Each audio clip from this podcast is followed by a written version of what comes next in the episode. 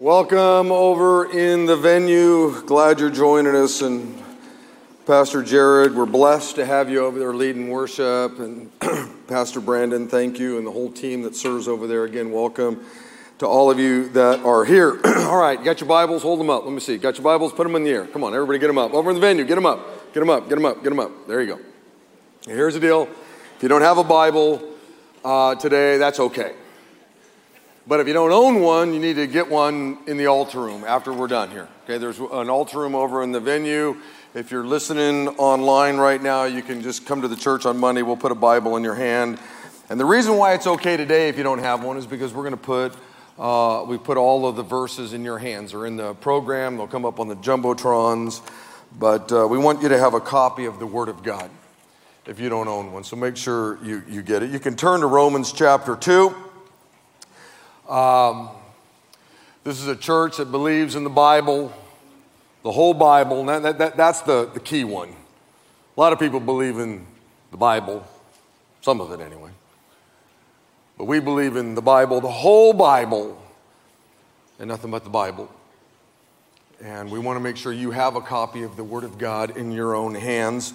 But before I get into today's message, let me do a couple of things here, real quick. Number one, I just want to thank all of you. I, I received, um, I couldn't even tell you how many, hundreds, hundreds of emails last week, uh, letters, uh, private messages on my Facebook page from literally hundreds and hundreds of people just expressing their thanks um, for the stand that this particular church takes on Scripture. And I just told you what it was, and that is we believe in the Bible, the whole Bible, and nothing but the Bible.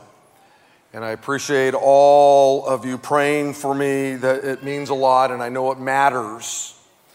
And yeah, you know, there's, you know, 98.6% of all the things I received was fantastic and encouraging and all that. There's always going to be people out there that um, they're offended by the scriptures.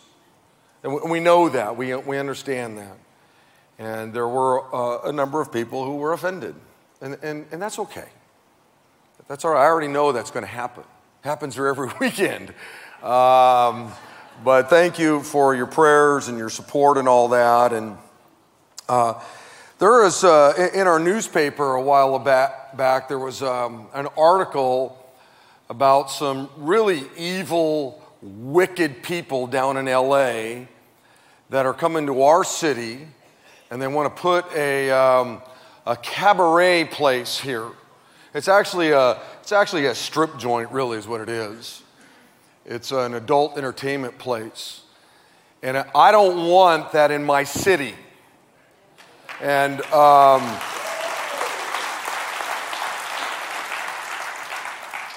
somebody, I, I, I know that the overwhelming majority of people want something crappy and sinful like this in their city. I get it. I, I understand that. But I don't. I don't want it here in our city.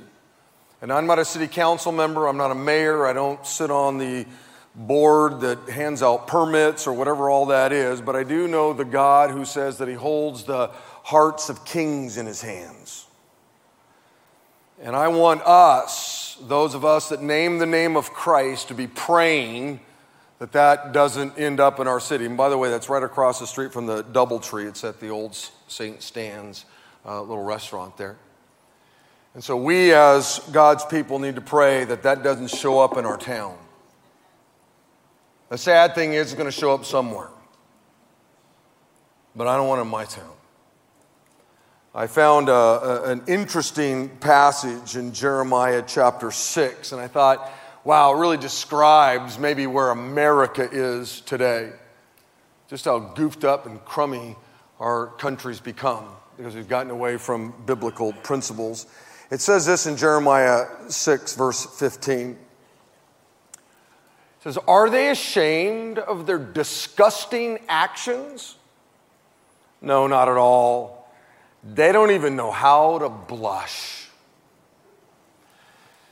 And that's, that describes our country. We don't know how to blush anymore. Things that ought to just make us go, whoa. we celebrate. We as a nation don't know how to blush at crummy, sinful, degrading things anymore.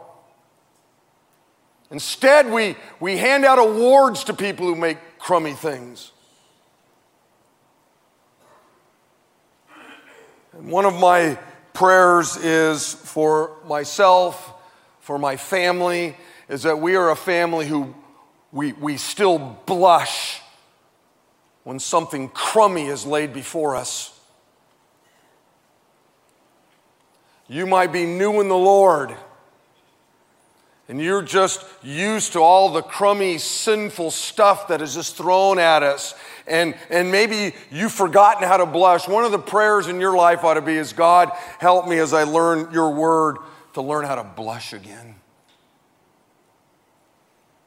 To just be embarrassed and ashamed of some of the things I might think are, are okay. And these companies that want to come to our city, they understand the culture that we don't blush anymore. So we can go stick something like that in Modesto, make a lot of money, and people will show up, and men will be tempted, and whatever. I don't want it. Father, I just want to pray right now, God. I love my town. I love this city. It's a great city. A lot of really fantastic people in this town. Brothers and sisters in the Lord, other churches, just great, great city. A lot of good things are going on here. But Lord, I don't want this place in my town. And I don't have the power individually to stop it from happening. But I know you do, God. And I'm asking, Lord, that you would hear the prayers of your people. Maybe we in love would contact those that are responsible, our city council members and mayor, and let them know how we feel. But my hope isn't in a city council member or a mayor, planning commission person. It's in you, Lord. Thanks, Jesus, for your goodness. Bless us now as we get into your word, and I pray this in your name. Amen. Well, if you are visiting with us, we're uh, in a series where we're going through the book of Romans together. And last week we finished looking at the first chapter where Paul basically accomplishes five things, okay? Number one, Paul lets us know who he was. He tells us that he was a servant, or really, the Greek word is he was a slave of Christ. He voluntarily became a slave of Jesus Christ. Jesus was his master. And so whatever the master told him to do, he was going to do it. Now the good news is is that Jesus is a great master. A loving master, a compassionate, merciful master. Number 2, he let us know what his ministry was. He tells us that he was a, a preacher of the gospel. And I often think to myself, do you really know what your ministry is? Andy down here sells insurance for State Farm, he's my agent. Paul was a tent maker, but he doesn't mention any of that stuff. He knew what his ministry was. Andy was just up here a little bit ago. His ministry is he, he, he leads us in worship. Some people right now, their ministries are they're discipling children in our children's ministries, or they, they, they serve us by, uh, you know, uh, taking an offering, handing out programs, helping people find seats. Some people, they serve in their youth ministries. Do you know where you serve? Not, not what do you do to earn a living, to earn a few shekels. What's your ministry? Paul tells us his ministry was to be a preacher of the gospel, and more specifically, he was a preacher to us Gentiles. Number three, he begins to unpack what the gospel is.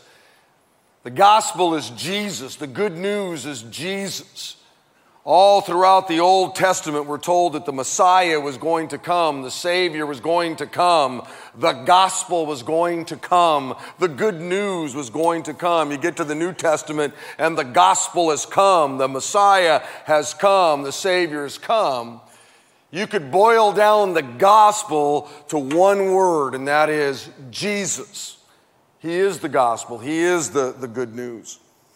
Number four, he begins to lay out the power that there is in the gospel, the power that there is in a relationship with Jesus. It literally has the power to change your eternal destiny. That you could go from spending your eternity in a place that was designed for the devil and the demons, hell, to spending your eternity in the presence of Jesus Himself forever and ever and ever. That's power. That's power. And number five, last but not least, Paul begins to lay out the human condition. Sin has messed up human beings. And because of sin, God's angry with people.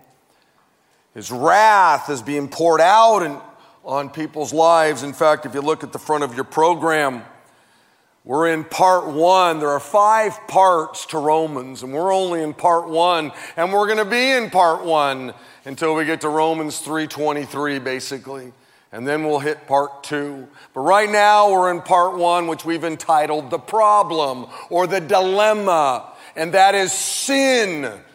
And it's not a fun topic to talk about.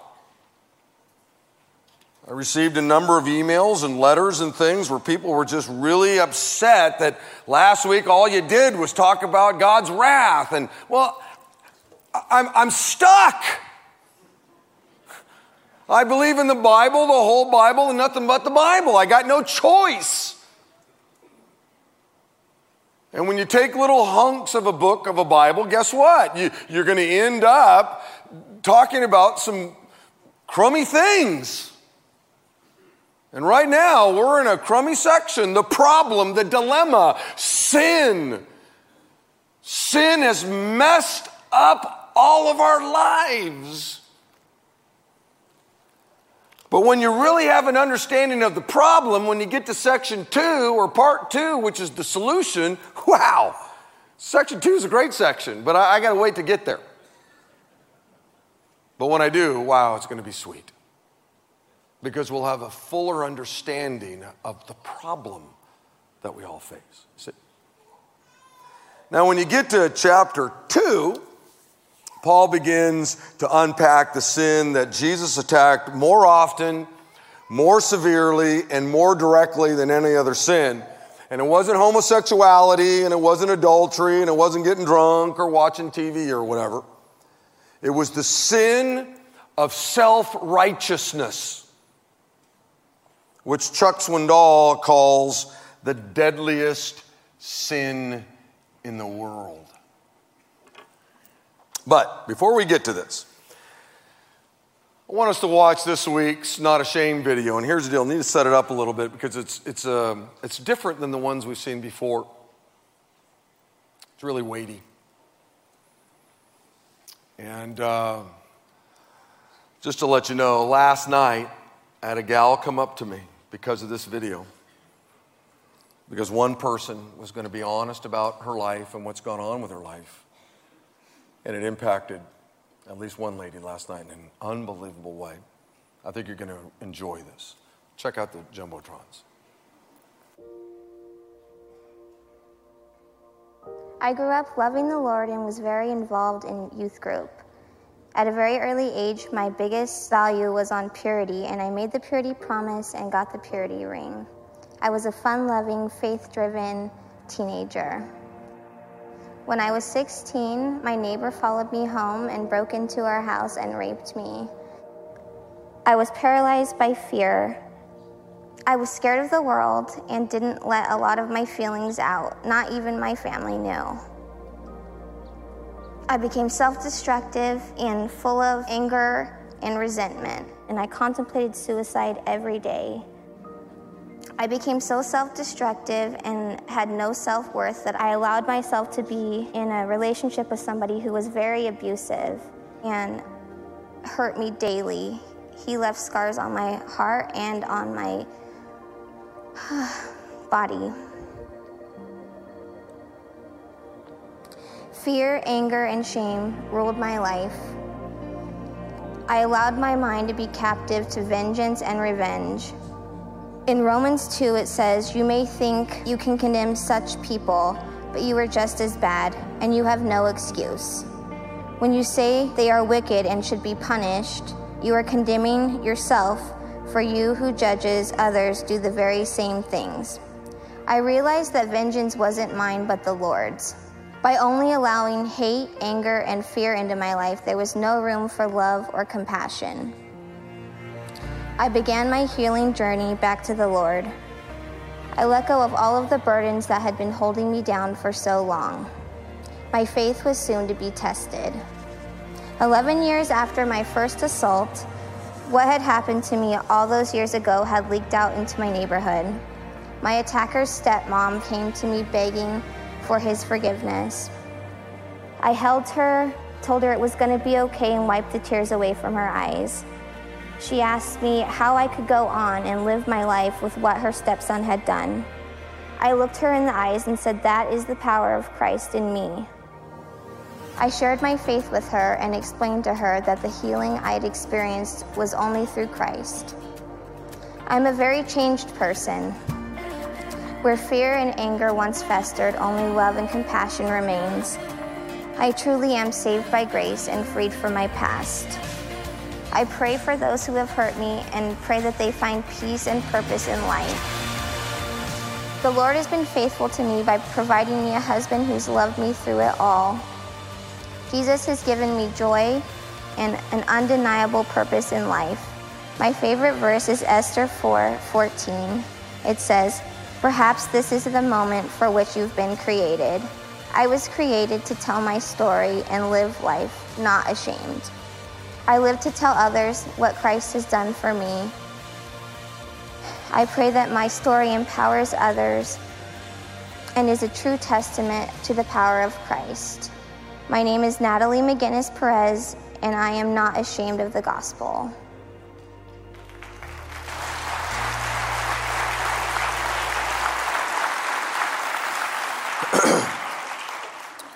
She's here on Saturday night. She was here last night with her husband, and those are her horses. She boards horses out at the Skiles Ranch. The power of Christ in me. That's the weighty line. And I'm not sure that we really understand as believers the power of Christ in us. In fact, Paul prays that we would have a greater understanding of that truth the power of Christ in us. Let me give you a brief description of the self righteous person, or what some people might call the moralist. He's a person who has strong moral values, high standards, they, they live on principle. They're usually very disciplined people. They live just as everybody thinks they ought to live. They know right from wrong and they live it. They know how to behave, and they do it. In the eyes of society, they're everything a human being is to be. They're, they're, they're great neighbors, they're great parents, they're great employees, they're model citizens. They would have agreed with Paul's assessment in Romans chapter 1 that those that practice the gross things that he talked about there should receive God's wrath. They were, they were hip, hip, and rain all the way up through the end of Romans chapter 1. Now, you're probably asking yourself, Pastor, why would Jesus attack someone who lived like this? Why would Chuck Swindoll think that that's the deadliest sin in the world? Beloved, it's the deadliest sin in the world because the self righteous person or the moralist believe that because they live a moral lifestyle, they're exempt from God's wrath. I mean, why would God be angry with them? They're so good. This is what makes it so deadly because it kind of sounds logical, doesn't it? I mean, we all understand that Hitler deserves the wrath of God, right? We all understand the fact that Charlie Manson deserves the wrath of God. We understand that, you know, Osama bin Laden, you know, deserves the wrath of God. We understand the fact that whoever, you know, raped Natalie, they certainly just, you know, deserve the, the wrath of God, but not me. I mean, I'm a good neighbor. I'm a good parent. I'm a good employee. I'm an Eagle Scout. I'm a volunteer, you know, with uh, the elderly in our city. I'm a model citizen. As I said, this sounds logical, but it's not theological. We all understand that whoever raped Natalie deserves the wrath of God. We get it. But Pastor, I don't I have never raped anybody. I've not murdered anybody. I, I, I, I don't, you know, cuss, I don't drink, and I don't go out with girls who do, you know. Why, why would the wrath of God be on me? My, my neighbor, when, when they broke their leg, I went across the street and mowed their lawn for a month. I go down to the gospel mission and, and at Christmas and serve up, you know, dinner. I see a homeless guy on the side of the road, you know, I pull over and give him a few bucks.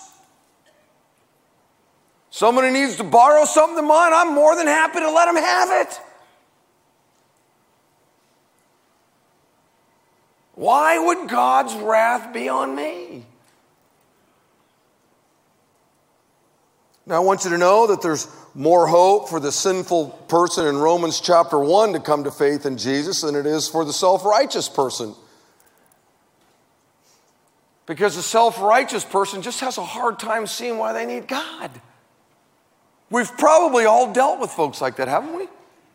Somebody comes into my office, man, their husband gave their life to Christ and they want me to talk to their spouse or vice versa. I want you to know something.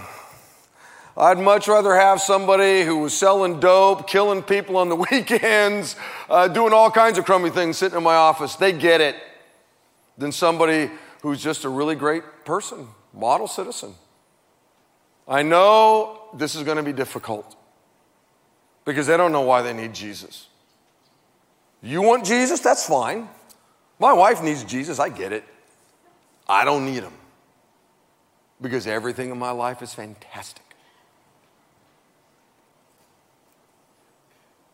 But Paul makes it crystal clear that the moralist will spend their eternity in the same place as anybody else who rejects the forgiveness that there is in Christ Jesus, the gospel, and that's hell. He makes that crystal clear. Now, I believe that there's a reason the, the sin of self righteousness follows the heinous sins of, of chapter 1. I think it would be really easy for a person to think, thank God I'm not like one of those people, right? Probably many of you, if you were here last week, were thinking to yourself, thank God I'm not like that. Those people really are goofed up. And for those that feel that way, Romans chapter 2 is for you. You see, Paul tells us that the morally self righteous person is just as guilty before God as the immoral person. The message of Romans chapters 1 through 3 is that nobody is innocent. Nobody, everybody stands guilty before God, even those that lead outwardly moral lives. That's why Paul's going to take a bunch of time, three plus chapters, to kind of lay out a case. So, with all this said, let, us read our text for today. Okay, Romans chapter 2, we're going to look at verses uh, 1 through 5. Okay? He says this you may think you can condemn such people. He's talking about the people we just read about in Romans chapter 1. Those that had suppressed the truth, they've, they've rejected the truth, and in many cases, they've actually replaced the truth. But you are just as bad, and you have no excuse. When you say they are wicked and should be punished, you are condemning yourself. For you who judge others do these very same things. And we know that God in His justice will punish anyone who does such things. Since you judge others for doing these things, why do you think you can avoid God's judgment when you do the same things? Don't you see how wonderfully kind, tolerant, and patient God is with you? Does this mean nothing to you? Can you see that His kindness is intended to turn you from your sin? But because you are stubborn and refuse to turn from your sin, you are storing up terrible punishment for yourself. For a day of anger is coming when God's righteous judgment will be revealed. Now, in your notes, I, have got four things. I'm only going to get through one of them today. Okay, I'm just going to get through one of them. Uh, the, the, the, series, which was supposed to be about a year and a half, it, it just became longer. It's going to get longer, and I, I, don't care how long it takes us to get through it. But we're only going to go through one because I know some of you are looking and going, how's he going to get through all four of these? okay, we're, we're golden. I, I got it. We'll just get through one. Now, the key word in our passage today is the word condemn. It literally means to condemn or to sentence or to pass a verdict. And the major message of this text is that nobody has the right to condemn. Nobody has the right to sentence somebody else. Nobody has the right to pass a verdict onto somebody else for their sin because guess what? You stand condemned by your own sin. That's the major point of these five verses. Now, beloved, there's no doubt that the Bible commands us as believers to confront sinful behavior. God commands us to do that. There are times when we need to analyze look at another person's life and make some judgments about how they're choosing to live so that we can then have a conversation with them about their sin. There's no doubt that God wants us to look at another person's life, our brother's life, our sister's life, our children's lives, our parents' lives, and make a judgment. We've got to analyze their life and say, hey, you're living outside of God's will. You're, you're not living according to the scriptures, and God wants us then to have a conversation with them about their sin. Jesus said this in Matthew chapter 18. He said, if a believer sins against you, go privately and point out the offense. If the other person listens and confesses it, you have won that person back. You, go and you talk about the offense. You don't come and bring condemnation. You, you don't sentence them or pass a verdict against them. You just simply have a conversation about the sin or the offense. But if you are unsuccessful, then take two or three others with you and go back again so that everything you say may be confirmed by two or three witnesses. If the person still refuses to listen, take your case to the church. Then, if he or she won't accept the church's decision, treat that person as a pagan or a corrupt tax collector. Beloved, obviously, Jesus wants us to make judgments or analyze how people are choosing to live their lives because he commands us to confront our brothers and sisters in the Lord when they're choosing to live in a sinful way. In other words, you and I have the obligation to God Almighty to make judgments about certain things, to analyze a person's life, and have a conversation with them if they're choosing to live apart from the Word of God. G.K. Chesterton said this tolerance is the virtue of a man or a person who doesn't have any convictions. See, we as believers have convictions that are based upon the Word of God. And if I see you as my brother in the Lord or a sister in the Lord living outside the, the teachings of this book, in other words, you're choosing to disobey God, live in sin, I am not going to be tolerant of that. God doesn't want me to be tolerant of that. He wants me to sit down with you and talk about your sin. Not to condemn you. That's not my job. My do- job isn't to pass, you know, you know, a sentence upon you or to make, you know, cast a verdict upon your life. That's not my responsibility. My responsibility is to simply talk to you, have a conversation with you about how you're choosing to live. That what you're doing is going to destroy your life. It's going to destroy your family. It's going to destroy your marriage. It's going to destroy your business. You're being deceived. Stop living that way and turn and repent and live the way God wants you to live. That, that's, that, that's our role as believers. We're to do that. Here's the deal. Though you and I aren't the judge, there are times when we're called to speak for the one who is the judge, see? But we need to be very, very careful when we do it. Our brother James said this in chapter 4. He said, There's only one lawgiver, there's only one judge, only one who has the authority to condemn, to pass a sentence to cast a verdict. Only one. The one who's able to save and destroy, but who are you to judge your neighbor? Who are you to pass sentence against your neighbor? Who are you to condemn them?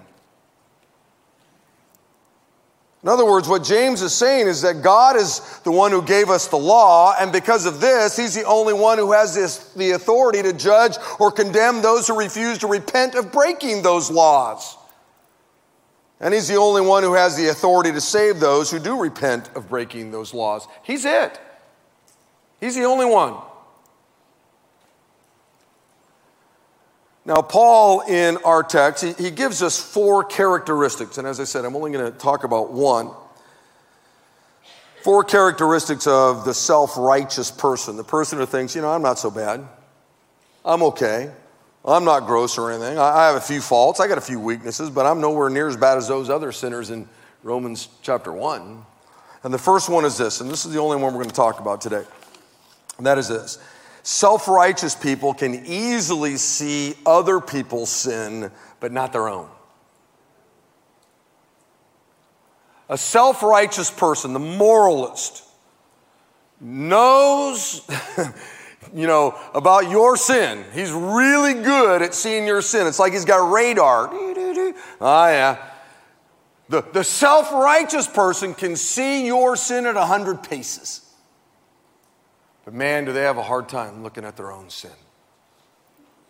In verse 1, Paul says, You may think you can condemn such people. You, you, you, think you can pass judgment on those in Romans chapter 1, but you're just as bad and you have no excuse. When you say that they are wicked and should be punished, you're condemning yourself, for you who judge others do the very same things. Now, one of the things, as I said, is we are really good as human beings at seeing everybody else's sin. But we don't see our own sin very well, or we find ways of excusing it. We, if we are somehow confronted with our own sin, we as human beings have a way of just kind of excusing it, making light of it trying to pass it off for, for, for something else. Listen to what Jesus said in Matthew chapter 7. It's great. It's a great story. Can't miss the point. He says, Don't judge others, don't condemn others, and you won't be judged. for you'll be treated as you treat others. The standard you use in judging is the standard by which you're going to be judged. You want to point out somebody else's sin? Guess what? I'll make sure that your sin's pointed out too. Be careful, he says. And why worry about a speck in your friend's eye when you have a log in your own? How can you think of saying to your friend, Let me help you get rid of that speck in your eye? When you can't see past the log in your own eye. Hypocrite. First, get rid of the log in your own eye, then you will see well enough to deal with the speck in your friend's eye. You see, the self righteous person looks at the people in Romans chapter 1 and thinks to themselves, Thank God I'm not like that goofed up guy. Those guys are dirty, rotten sinners, and they forget that they got a log in their own eye. Jesus doesn't say, hey, don't ever deal with the speck in your brother's eye or your spouse's eye or your children's eye. He doesn't say, don't do it. He just simply says, you better be very careful when you do because you've got a log in your own eye. You better make sure that you've dealt with your own sin before you go out and make judgments about somebody else's sin, your spouse, your children. It's always a beautiful moment in a child's life when they have a father or a mother who's a drunk, and that drunk confronts the child on their sin. Got this big log in his eye. The kids, everybody knows in the family, dad's a drunk, but you're confronting me on my sin? Let me tell you what's a powerful thing is when you, as a parent, deal with your own sin and your children see you dealing with your own sin, that's a motivating factor for them to deal with the sin in their own life. But it's always was a weird thing to me. To have some parent who's living in blatant sin come in and want me to, you know, help them deal with their own child's sin. Listen, parent, you don't have to be perfect. Nobody is. That's the point of Romans 2 here. Nobody's perfect. And I'm called to be a parent just as you are. But let me tell you something that's very powerful. Is when you deal with the log in your own eye and you sit down with your son or you sit down with your daughter and you say, hey, listen, there's some shenanigans going on at school. You're living in a sinful way. And guess what? Dad's been thinking about the log in my eye. I know I'm, I have a drinking problem. I know I got an anger problem. I know I, whatever the sin is. And I'm very much aware of it. And I want you to be praying for your dad because I got to deal with this sin in my life. But here's the deal I'm still your father. And I want to talk to you about what's going on in your life. In other words, you, you at least acknowledge your own log.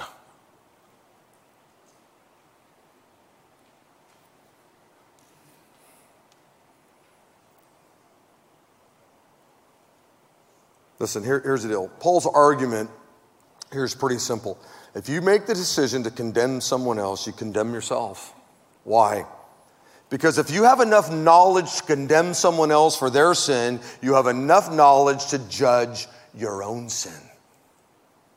See? In other words, if, if you have the awareness that something is sinful before God, like the people's conduct in Romans chapter 1, then you also have the awareness to know that you have sin in your own life and that sin condemns you.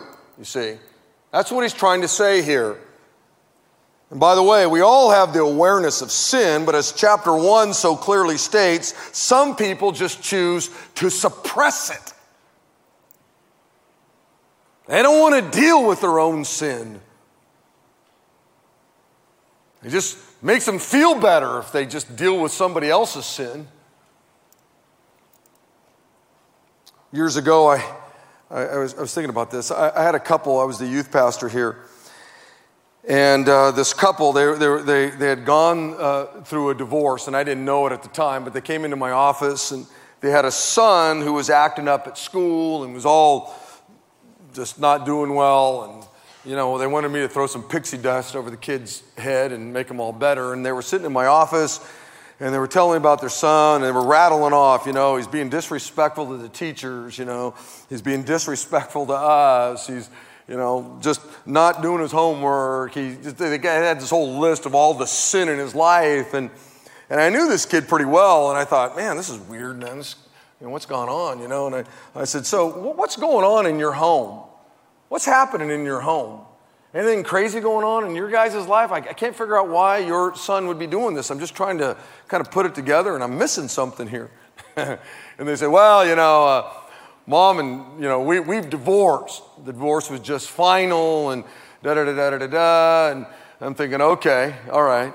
So basically, your sin, your junk, we don't want to talk about. We want to talk about your, your, your kids' junk. And then they said, I said, so who's he going to live with? You know, who's he going to spend most of the time with? Who got major custody? Never forget this. Oh, Pastor Rick, you don't understand. We're kind of looking at this like we just got to get a fresh start, and so he's going to go live with grandma. now, I've come a long way in the last 20 years. You know, the, the Lord in me, the power of Christ in me has really softened some edges in my life. Um, back then, I, I, just, I'm sitting there going, okay, I, I just want to grab you and throw you through my plate glass window. I'm, I'm not kidding. I was so angry. And I got up and I said, hey, come here, guys. And we went into the guy's bathroom, both of them, took them both in there, and I said, look in the mirror.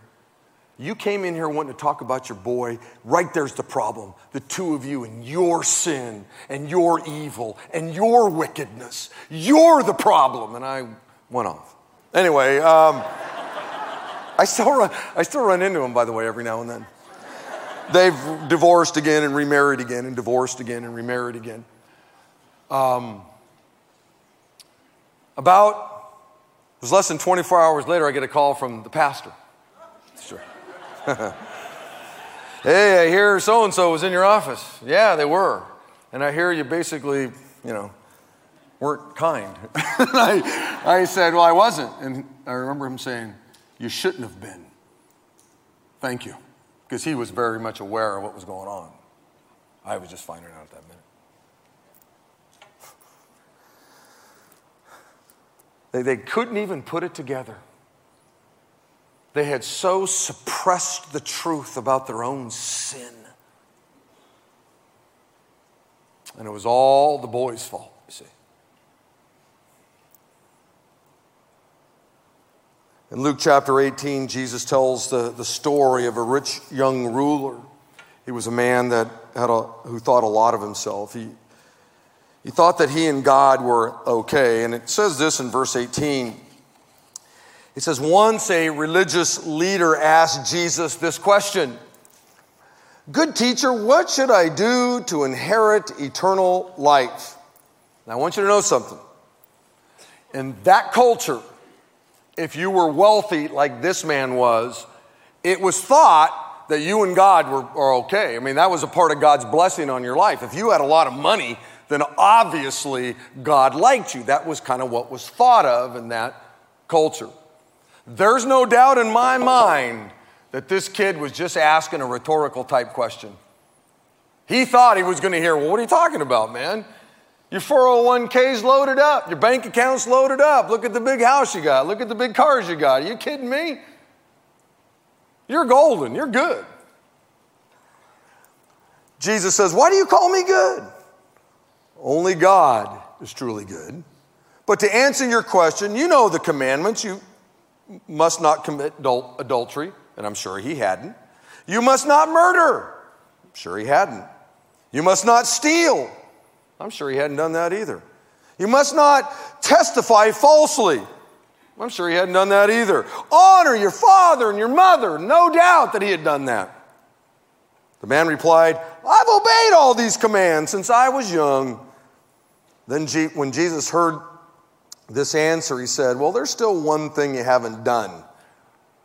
Now he's going to put his finger on the sin nerve, the thing that he has suppressed, the truth about his own life, the log in his own eye. See, now he's going to do it. Jesus is going to point it out. He said, Sell all your possessions and give the money to the poor, and you will have treasures in heaven. Then come and follow me. But when the man heard this, he became very sad, for he was very rich. And when Jesus saw this, he said, How hard it is for the rich to enter the kingdom of God. In fact, it's easier for a camel to go through the eye of a needle than it is for a rich person to enter the kingdom of God. You see, this guy thought him and God were okay. He, he was the moralist, he was the self righteous guy. I'm a good guy. I obey my parents. I honor them. I haven't murdered anybody. I, I haven't raped anybody. I haven't done any of those heinous things.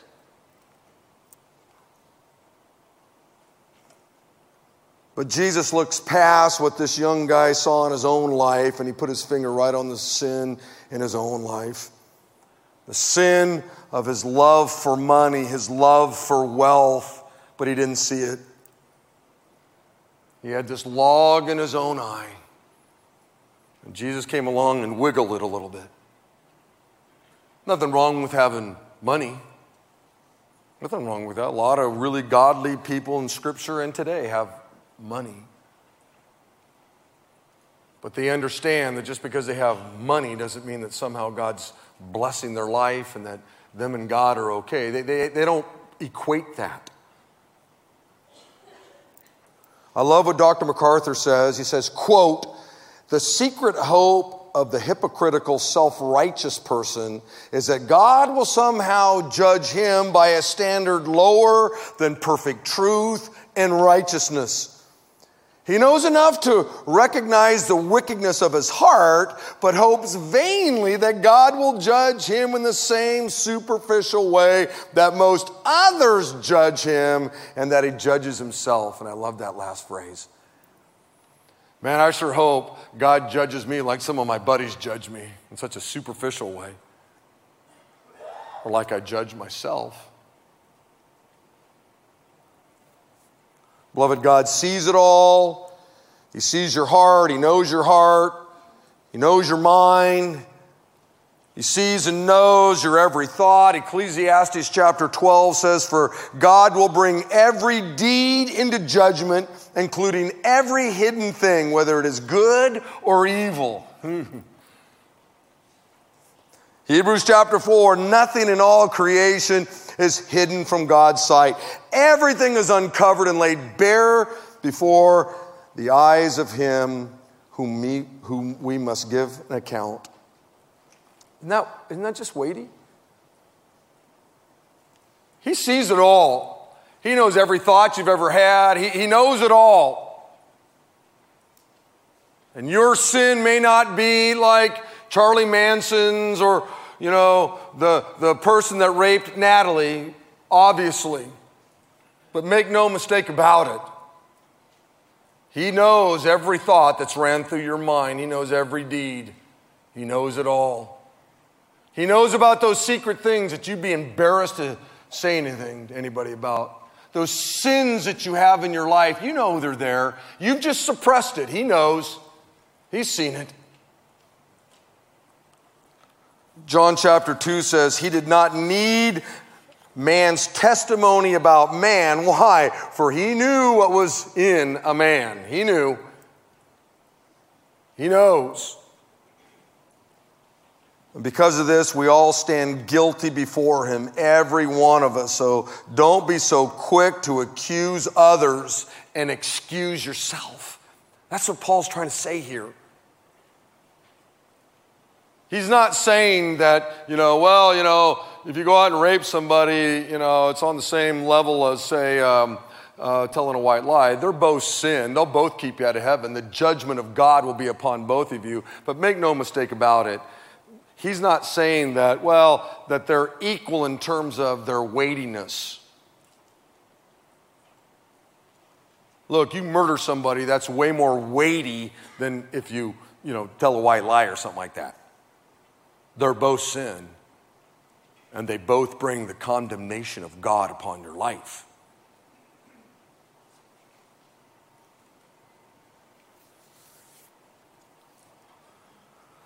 Well, th- this is the bad news that we all stand guilty before Him.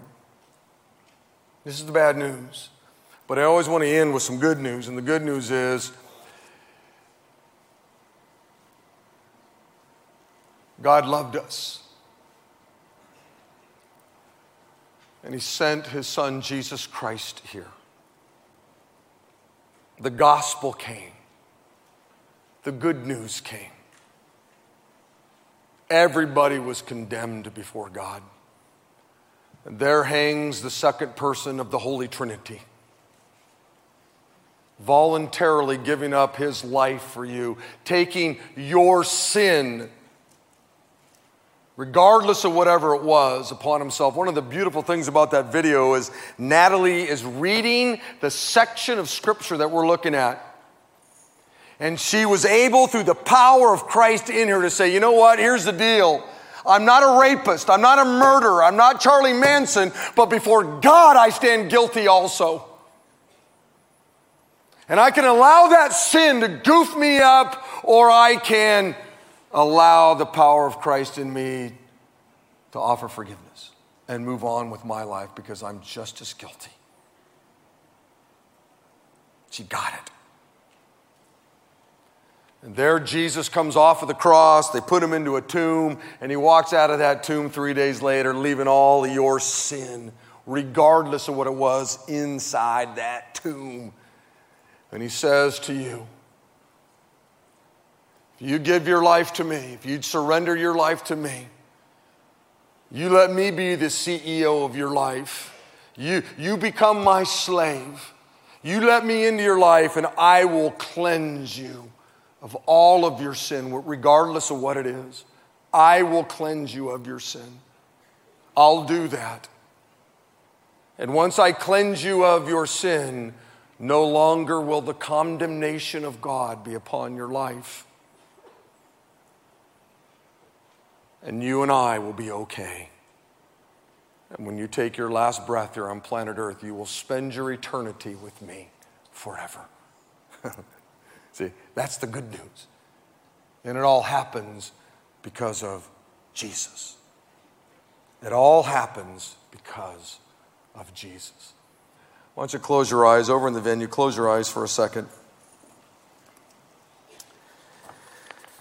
And I look out in this crowd while your eyes are closed, and I, I know most of you over in the venue, you know Jesus. You know him. You've given your life to him. You surrendered your life over to him. And so today you came and you sang some great songs to him and about him. You, you brought a, a, a gift to him, a love gift, the, the, the, your offering to him because he cleansed you of your sin. You love to hear the word of God proclaimed. You weren't a murderer. You weren't a rapist. You, you, you, you, know, you, you weren't some crazy person, but you, you recognize the sin in your own life and you're grateful that Jesus came for you. So it's a no brainer to come and worship and give and sing. You get it. But there might be one of you in here or one of you over in the venue, maybe you're watching online, and you know what? Right now, according to the Word of God, because of your sin, you stand condemned. The wrath of God's on your life because of your sin. And it's only through a relationship with Jesus that that gets, that gets fixed. And if you're here and you'd like to talk with one of our pastors and one of our elders, spiritual leader, all you have to do is go into the altar room. You're watching online, you can call the church on Monday. Or get in your car and get down here by next hour. Let us talk to you. The most important decision you'll ever make is what you do with Jesus Christ, the gospel, the good news. Father, thanks for uh, today. And again, I'm just thankful for all the educators in the house today. And thankful, God, that you gave us this incredible book, the Word of God. Wow.